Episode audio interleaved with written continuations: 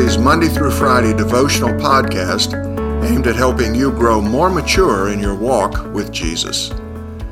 Our reading today comes from Acts chapter 1, verses 1 through 11. And this is what the word of the Lord says. In the first book, O Theophilus, I've dealt with all that Jesus began to do and to teach until the day that he was taken up, after he'd given commands through the Holy Spirit to the apostles whom he had chosen. He presented himself alive to them after his suffering by many proofs, appearing to them during forty days and speaking about the kingdom of God.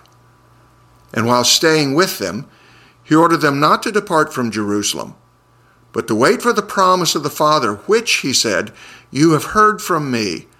For John baptized with water, but you will be baptized with the Holy Spirit not many days from now. And so when they had come together, they ask him, Lord, will you at this time restore the kingdom to Israel? And he said to them, It's not for you to know the times or the seasons that the Father has fixed by his own authority. But you will receive power when the Holy Spirit has come upon you. And you will be my witnesses in Jerusalem, and in all Judea and Samaria, and to the ends of the earth.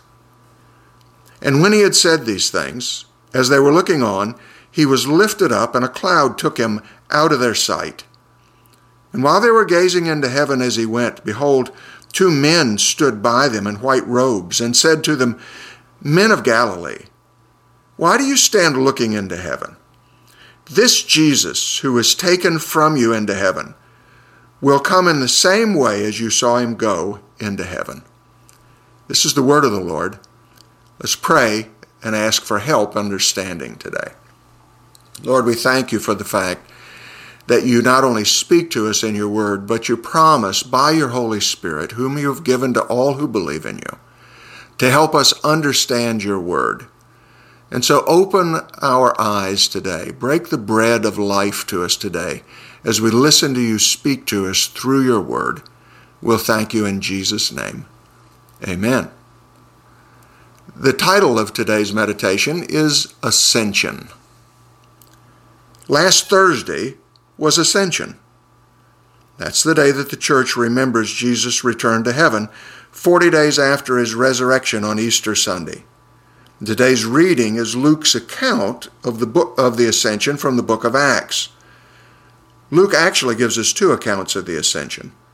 One in Luke 24 and the other one here in Acts 1. the two accounts are similar, but they're slightly different. The one that we have before us today points out three things that help us understand with more clarity why Jesus ascended back into heaven at the end of his first earthly ministry, rather than staying on earth to set up the kingdom immediately, as his disciples supposed that he would do. The first thing that we notice is that Jesus commanded his disciples to wait for the promised coming of the Spirit. And this must have seemed puzzling to the disciples. I mean, after the obvious triumph of the resurrection, why in the world would Christ go away again? Wouldn't this be the perfect time to set up his kingdom? And what was the point of the Spirit's coming anyway? Oh, I mean, wasn't the personal presence of Jesus with them far better than some ethereal visitation by a, a Holy Ghost? Well, actually, it wasn't. Christ himself told them this in John 16, 7. Nevertheless, he said, I tell you the truth. It's to your advantage that I go away. For if I do not go away, the Helper will not come to you. But if I go, I will send him to you. Jesus said that it's to the believer's advantage that he's gone back into heaven and sent the Holy Spirit to earth in his place.